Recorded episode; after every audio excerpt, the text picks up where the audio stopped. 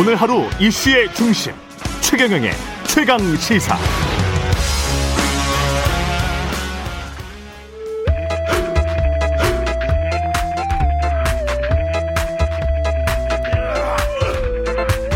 정치 권하는 남자 권성동의 정치 권법. 네, 정치 권하는 남자 권성동의 정치 권법 여의도 정치의 뜨거운 현안들 관록의 사선 국민의힘 권성동 의원과 야당의 눈으로 들여다보는 시간입니다. 국민의힘 권성동 의원님 연결되어 있습니다. 안녕하세요. 예, 안녕하세요. 권성동입니다. 예, 원내대표 선거 결과는 좀 아쉽게 됐습니다. 뭐 준비도 부족하고 능력이 부족한 탓이죠, 뭐. 아, 좀 아쉬웠습니다. 뭐 감사합니다. 예, 예, 예. 좀더 노력해야 될 것 같습니다. 예.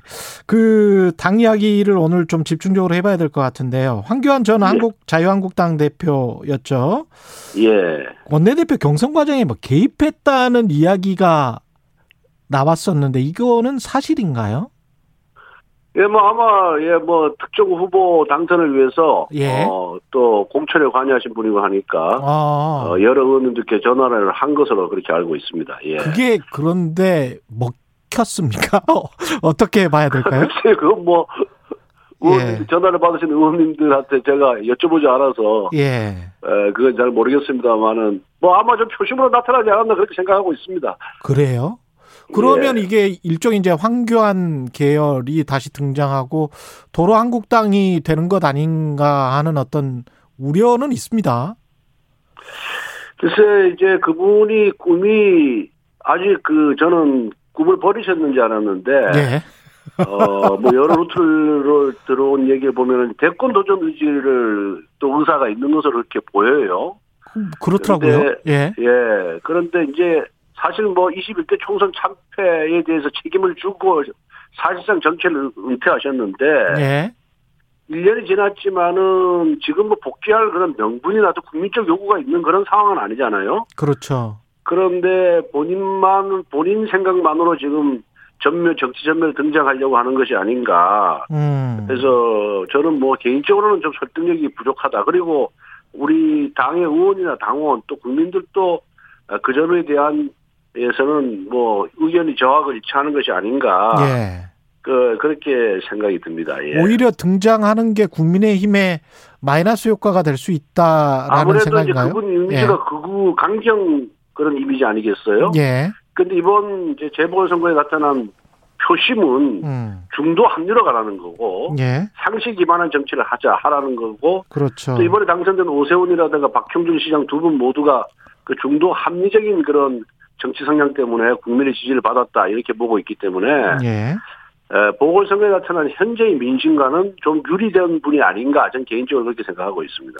근데 이제 원내대표 선거도 김기현 의원이 됐고 그 다음에 이제 원내 수석 부대표도 추경호 의원을 지명을 했단 말이죠. 예 예예 예, TK 출신이죠. 예. 그러면 이제 울산, 대구 뭐 이렇게 되고 거기다가 이제 박근혜 정부 때 추경호 의원 같은 경우는 이제 발탁된 분이라고 볼 수 있는 있- 있잖아요.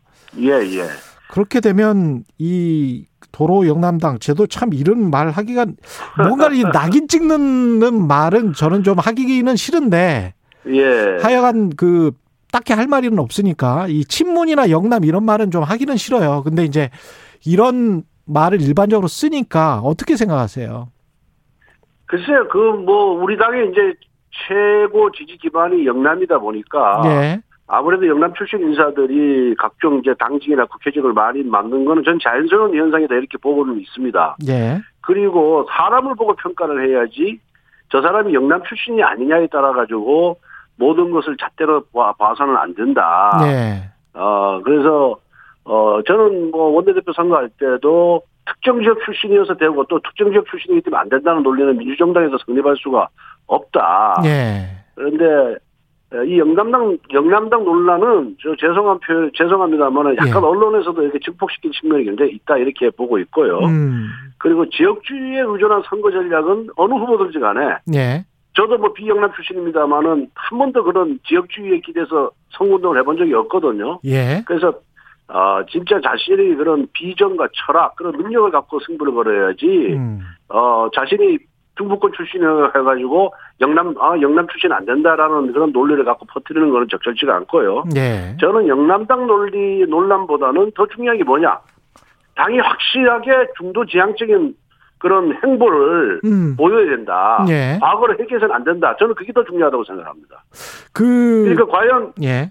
우리 당의 당 대표로 나오신 분들이 과거 회귀 과거로 회귀할 뿐이냐? 예. 또 과거로 회귀할 나는 이미지를 받는 분이 지원을 받고 있느냐? 예. 그게 아니고 대선을 공정하게 관리하면서 중도 지향적으로 나갈 것이냐 여기에 음. 판단 기준을 두면 문제가 없으리라고 생각합니다. 지역 그 출신 지역을 떠나서 출신 지역을 떠나서 그러면 예, 예. 지금 관련해서 이제 나경원 전 의원이랄지 이런 분들이 다시 나올 것 같은 분위기도 있는데 그건 어떻게 보세요? 당 대표. 그래서 뭐 나오간다고는 이제 본인이 자유인데 예. 예, 뭐, 그, 여러 가지 상황을 고려해서 판단하지 않을까, 그렇게 세- 예, 생각이 듭니다. 제가 뭐, 어느 후보, 어느 사람 보고 나와야 된다, 또 나오지 말아야 된다고, 이게 공개적으로 얘기하는 거는 예. 적절치가 않고요, 예. 아니 근데 이제 밖에서 보기에는 당 밖에서 보기에는 만약 이제 주호영 전 원내대표랄지 이렇게 해서 나오면 어 약간 좀 지도부가 너무 일색이잖아요. 그런 거는 예, 좀 예. 그런 거는 좀 그래도 안에서 국회의원들도 좀 생각하지 않을까요? 당 대표 뽑을 때 전당대회 할 때. 그리고 뭐, 당원들이나, 저기, 국회의원들도 예. 여러 가지를 고려해서 아마, 서- 어, 그 자기가 선호 후보를 결정하겠지만은, 예. 저는 중요한 거는 출신 지역보다는 음. 그 사람의 능력과 비전, 지금까지 정치 행태, 음. 그 다음에 정치 성향, 예. 이런 것이 앞으로 우리 당의 미래와 적합하냐, 적합하지 않냐를 놓고 판단하는 게 맞다고 생각합니다. 예. 국민의당 합당 이야기 이 해야 되겠는데 이거는 좀 서로 간에 뭐 한참 이제 뒤로 밀릴 것 같은 그런 합의는 이루어진 것 같습니다. 보니까. 그래서 어제 뭐 언론 보도 보니까 예. 어, 또 양당 대표가 만나서 어, 뭐 합당을 하자는 데 대해서는 아마 의견 일치를 보한 것, 같- 어, 보한 것 같은데 그 시기에 대해서는 서로 얘기가 다르더라고요. 예. 그래서 저는 기본적으로 우리가 선거 과정에서 그 보궐선거 과정에서 국민하고 약속을 했고 음. 또 우리 당은 의원총회를 통해서 국민의당과의 통합 문제를 추인을 했거든요. 예. 그러면 이건 일종의 국민과의 약속이기 때문에 국민과의 약속은 조금은 어느 정도의 이견이 있고 좀 난관이 있다 하더라도 빨리 해소하고 예. 어, 성사를 시키는 것이 중요하다 그런 생각이 들고요. 예. 그래서 가급적이면 저는 빠르면 빠를수록 좋다고 생각을 합니다. 음. 어, 빨리 실무 협상을 진행해서 실무적인 난관이 있을 거예요. 뭐 당협위원장 배부 문제라든가 아, 그다음에 사무처 직원들의 고용 승계 문제 이런 등등의 문제가 있을 테니까 그런 문제를 빨리 해결해서 어, 기왕이면은 어, 통합 전대를 치르는 것이 어, 모양새가 좋지 않겠냐. 왜냐하면 통합 전대를 치르고 그다음 바로 이제 대, 선 후보 경선 레이스로 들어가야 되거든요. 예. 그런데 뭐 하나씩 빨리빨리 매듭을 짓는 것이 전 중요한 것이 아닌가 이렇게 생각이 듭니다. 근데 안철수 대표는 대선 전에만 통합이든 합당이든 이것도 뉘앙스가 합, 꼭 합당이라는 이야기도 아니고 통합이든 합당이든 하면 되는 거 아닌가 이런 이야기거든요. 예, 이제 그분들은 그렇게 생각하는데 저는 기왕 그렇게 의사의 합치를 봤다 그런다면은 예. 또 선거 과정에서 또 통합하겠다 약속을 했, 으니까 음. 대국민 약속은 빠르면 빠를수록 이행하는 것이 빠르면 빠를수록 좋고 그것이 소위 말해서 야권의 신뢰를 높이고 야권의 크기를 키울 수 있다는 측면에서는 저는 빠르면 빠를수록 좋다고 생각합니다. 그렇군요. 예. 이게 그 대선 구도의 또 다른 어떤 변수가 야권 입장에서는 윤석열 총장일 것 같은데 등판을 그때 최경련 최강 시사에서 그런 말씀하셨던 것 같아요. 전당대회 결국은 이유가 되지 않겠는가 그런 말씀이셨잖아요. 예. 그 상황은 아직도 변하지 않은 겁니까? 전당대 회 이후에는 어, 아마 저희 그 예, 예측인데 예. 어, 아마 지금 같은 행보를 전당대 끝날 때까지 유지하지 않을까 이렇게 제가 저는 이렇게 조심스럽게 예측을 해봅니다. 뭐 근데 저도 신이 아닌 이상 예. 그 예측이 꼭 어, 현실이 되리라고는 어, 그렇게 생각을 하지 않습니다. 그런데 이제 우리 당내에도 이제 이렇게 그 유력한 후보들이 있잖아요. 유능한 후보들이. 그렇죠. 그래서 그런 후보들을 또 우리 당 차원에서 좀 키워야 되고요. 예. 국민에게 선보일 수 있는 기회, 음. 국민들이 판단할 수 있는 기회를 좀 더 많이 만들어줘야 된다고 생각하고요. 또 네. 그렇다고 지금 현실적으로 정치는 현실인데 큰 지지받고 있는 윤석열 전 총장을 또 배제하는 음. 그런 모양새도 현실적이 좀 떨어진다 이렇게 에, 생각을 하고 있습니다. 그래서 뭐 아마 윤 총장도 깊은 고민이 있겠지만은 음. 아마 정치를 한다고 또 현실 정치에 에, 발을 담근다고 했을 때는 어, 결국 갈 때는 우리 당밖에 없다 저는 이렇게 생각하고 음. 또 우리 당을 선택하는 것이 본인 입장에서 저는 가장 합리적이다 이렇게 보고 있습니다. 그리고 근데 여건을 만들어줘야 되거든요. 윤 총장이 들어올 수 있는 여건을. 그 여건이 뭘까요? 그거는 결국 우리 당이 과거를 해결하지 않는 거, 예. 중도로 나아가는 거, 예. 그리고 미래 미래를 향해서 나아가는 이런 모습이 어령을 통해서 보여줘야 예. 윤석열 총장도 마음 놓고 들어오지 않겠냐 이런 생각을 갖고 있습니다. 그 정치를 하겠다, 대통령 선거에 참여하겠다라는 그 선언과 국민의힘의 입당과는 이제 전혀 다른 이야기잖아요. 아 물론 다른 그렇죠. 다른 이야기인데 예. 정치는 현실이거든요. 예.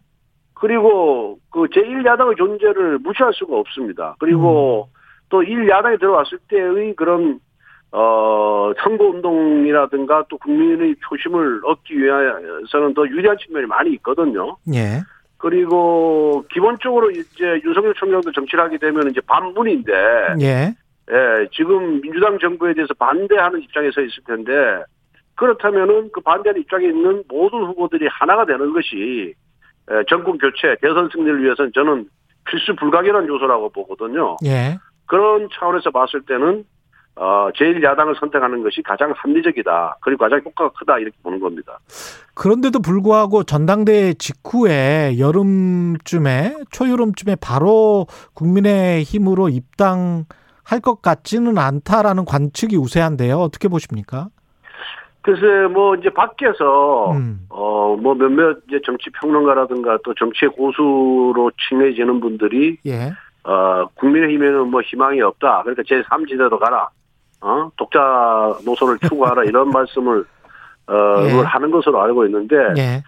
그런 분들의 생각과 윤석열 총장의 생각이 일치한다.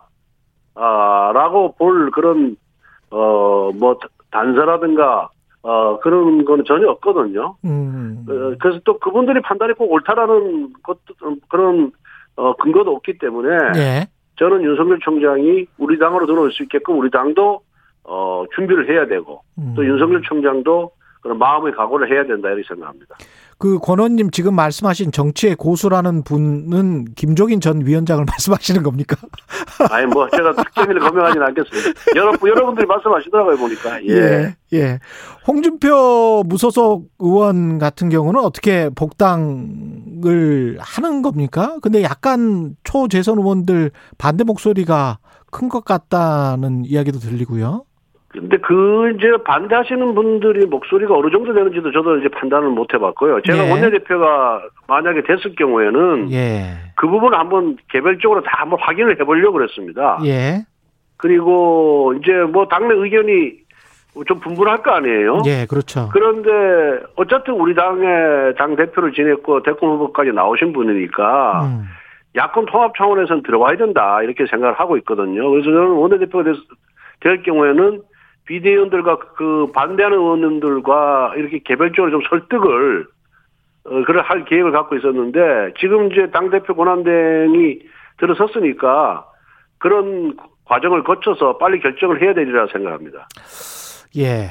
그 집권 여당 같은 경우는 이제 송영길 의원 당 대표로 선출이 됐고 여당 새 지도부가 완성이 됐는데 어떻게 보시나요, 의원님 입장에서는? 그래서 송영길 당대표의 그 선거 과정에서의 발언이나 음. 또 당대표 선출 이후의 발언을 보면은 스탠스는 비교적 잘 잡았다. 스탠스를 잘 잡았다. 예, 비교적 잘 잡고 과거의 민주당과 좀 다른 행보를 보이려는 노력은 참 보여서 예. 정말 그분이 발언이 진심이라면 저는 긍정적으로 평가를 하고 어떤 부분이 스탠스는 잘 잡았다고 보십니까? 우선 뭐 재보궐선거 민심 받들겠다. 예. 내로남불 민주당 탈퇴하겠다. 예. 또뭐 부동산 대출 규제 음. 어, 확 풀겠다. 뭐 이런 정도의 그런 발언을 한 걸로 제가 기억을 하는데 예. 이게 지금 국민들이 가장 관심 있는 부분 아니겠어요? 또 가려, 가려, 가려하는 부분이니까 음. 그런 태도 변화는 저는 굉장히 긍정적으로 이제 생각을 하는데 예. 그럼 민주당의 뭐 당 대표라는 게 혼자 결정할 수 있는 게 아닌 것이 아니고 거기도 최고위원회에서 이제 의결로 중요사항 다 의결로 결정하는데 거기 최고위원들이 전부 강성친문으로 다 이제 이번에 선발이 됐어요. 예. 그래서 과연 송영길 대표의 뜻이 민주당의 예. 전체의 뜻이 될 수 있을 것인가에 음. 대해서는 좀 의문이 들고요. 예. 어, 또 특히 이제 부동산 문제가 굉장히 국민들이 관심사잖아요. 예, 그렇습니다. 그래서 뭐 대출 규제 완화 재산세까지는 어느 정도 이제 민주당도 어, 개정할 생각이 있는데 그더 나아가서 종부세, 양도소득세 완화 이런 부분에 대해서는 당내에 의견 대립이 너무 심하더라고요. 음. 그래서 이런 부분에 대해서 과연 송영길 대표가 리더십을 발휘할 것인가에 대해서 좀 의문이 들고요. 예. 진정 송영길 대표의 말처럼 민심을 받들겠다고 그런다면은 우리 당이 제안한 것처럼 국회 내에 예. 예 우선 부동산 문제라도 부동산 대책 특위를 만들어서 머리를 맞댈 필요가 있다 음. 그런 생각을 갖고 있습니다. 법사위원장 자리는 어떻게 될 것 같습니까? 계속 그거는 뭐 여러 팽팽하던데. 차례 얘기했지만은 예. 그 수십 년대 국회 관행, 국회 관행이라는 건 원칙이거든요. 예. 국회의장과 법사위원장이 이제 나눠 갖는 거, 예. 그, 그, 그로 인해서 견제와 균형의 원리가 달성되는 거. 예. 이거는 국회에서 협치를 하라는 최소한의 그 장치고 수단인데, 예. 지금 법사위 원장을 민주당이 뺏어간 이후로는 국회 내 협치가 전혀 이루어지고 있지 않아요. 쉽게 얘기해서 의회 정치가 완전히 지금 실종이 된 상태거든요. 예. 그래서 민주당이 정말 민심에 부응하고 내년 대선을 위해서라면은 법사위원장 자리는 돌려주는 것이 나는 민주당을 위해서도 바람직하다 이렇게 생각합니다. 근데 민주당 주장은 박근혜 정부 시절에 개원했던 20대 국회 첫 법사위원장은 여당이었고 그 여당의 법사위원장이 권성동 의원이었다 이거잖아요. 이건 정말 예. 말도 안 되는 주장이고요. 국민을 바보로 하는 주장입니다. 이거. 예. 왜냐하면은 국회의장과 법사위원장을 여야 그러니까 정당이 나눠 갖는 거예요. 예. 그런데 20대 총선에서는 민주당이 1당이었고 우리 국민의힘이 제 2당이었어요. 예. 그러니까 1당에서 국회의장을 때 2당에서 법사위원장을 갖는 거지 아. 여, 야, 여당이라고 해서 법사위원장을 갖는다는 의미는 아닙니다. 아, 그런 그러니까, 의미다. 예. 예. 한쪽이 법- 국회의장, 제 1당이 국회의장을 갖고 가면 제 2당이 법사위원장을 갖고 가는 예. 이게 국회 원칙이지 뭐 여, 통상은 여당이 다수당이 되고 그 다음에 야, 야당이 소수당이 되니까 그런 논리가 적- 적용이 된 것이지 예, 실제는 1당, 2당이 나눠 갖는 거죠. 국회의장과 법사위원장을.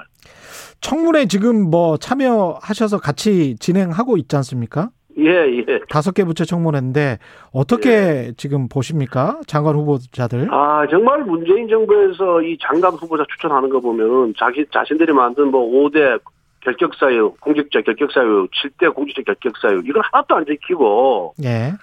정말 하자가 있는 분들을 다 추천을 해요. 그렇다고 또 전문성이 또 이 뛰어난 분이냐면 또 그것도 아니거든요, 보면은. 음, 뭐 국토부 노영욱 장관 후보자 같은 경우에는 국토부 대전에 해보지도 않았어요. 이 사람은 기재부에서 쭉온 사람이고. 예.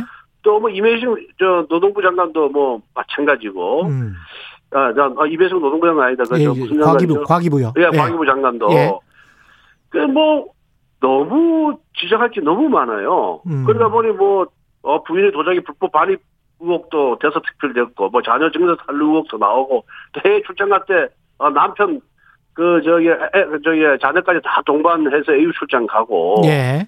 이렇게 도덕성에서 굉장히 문제 있는 분들을 많이 추천을 했거든요. 예. 그런데 사실 또 이렇게 이거를 이런 것을 인사청문회를 통해서 국회에서 지적을 하고 부각을 시키면 뭐합니까? 문재인 대통령은 국회의사를 깡그리 무시하고 그냥 임명해버리는 거예요. 음. 그래서 이 정부 들어서 인사청문회 제도 완전히 형이가 돼버렸습니다. 예. 27번이나 벌써 어, 야당 동의 없이 문재인 대통령이 임명을 했거든요. 그래서 이건 좀 문제다 이런 생각이 들고 결국은 어, 이런 것이 다 쌓이고 쌓여서 이번 재보궐선거에서 나, 그 표심으로 나타난 것이 아닌가 그런 생각을 하고 있습니다. 마지막으로 짧게 새 검찰총장 후보자로 김호수 전 법무부 차관, 차관을 이제 지명했습니다. 청와대가. 예, 어떻게 예. 평가하십니까? 김호수 검찰총장 후보자. 이건 정말 잘못된 인선이고요. 잘못된 인선이다. 예. 검찰총장의 제일 중요한 덕목은 정치적 중립성 확보입니다. 예. 그런데 이 김호수 후보자는 뭐 박상기 조국 뭐 저 추미애 장관 밑에서 이미 정치적 편향성을 드러냈거든요. 음. 그래서 오죽했으면 감사원장이 정치적 편향됐다 해서 감사위원 추천을 거부하기까지 했잖아요. 그리고 후보자 4명 중에서 후보자 추천위원회에서 꼴등, 예. 꼴등 평가를 받은 사람이 김호수예요. 예. 왜 1, 2등 평가받은 사람을 제끼고 왜 사- 꼴등 평가를 받는 김호수를 추천했냐. 음. 그러려면 합리적인 설명이 있어야 되는데 청와대 발표를 봐도 아무런 설명이 없어요. 음. 그 1, 2등 받은 사람보다 어떤 점이 더 낫고 어떤 점이 1, 2등이 문제가 있는지에 대해서. 예. 그래서 이건 결국 어 문재인 정권의 마지막을 책임져 줄 음. 즉, 그, 방탄 검찰을 만들 수 있는 적임자가 김호수란 이유 하나만으로, 이, 어, 김호수를, 어, 후보자로 선정한 것이 아닌가 저는 그렇게 생각합니다. 한 가지만 더요. 내일 열릴 김부겸 총리 후보자 청문회 같은 경우는 어떻게 진행될 것 같습니까? 쟁점. 어, 뭐, 이제 아무래도 좀 정치인 출신이다 보니까, 예. 어, 다른 부분에 비해서도 이, 이분이 굉장히 친화력이라든가 이런 건 굉장히 좋으신 분이어서, 어, 뭐 문제를 지적하겠지만은 어, 큰 문제 없이 어, 이게 임명되지 않을까 아, 음. 그런 생각이 듭니다. 알겠습니다. 말씀 감사하고요. 정치 구원하는 남자 권성동의 정치권법 국민의힘 권성동 의원이었습니다. 고맙습니다. 예, 감사합니다.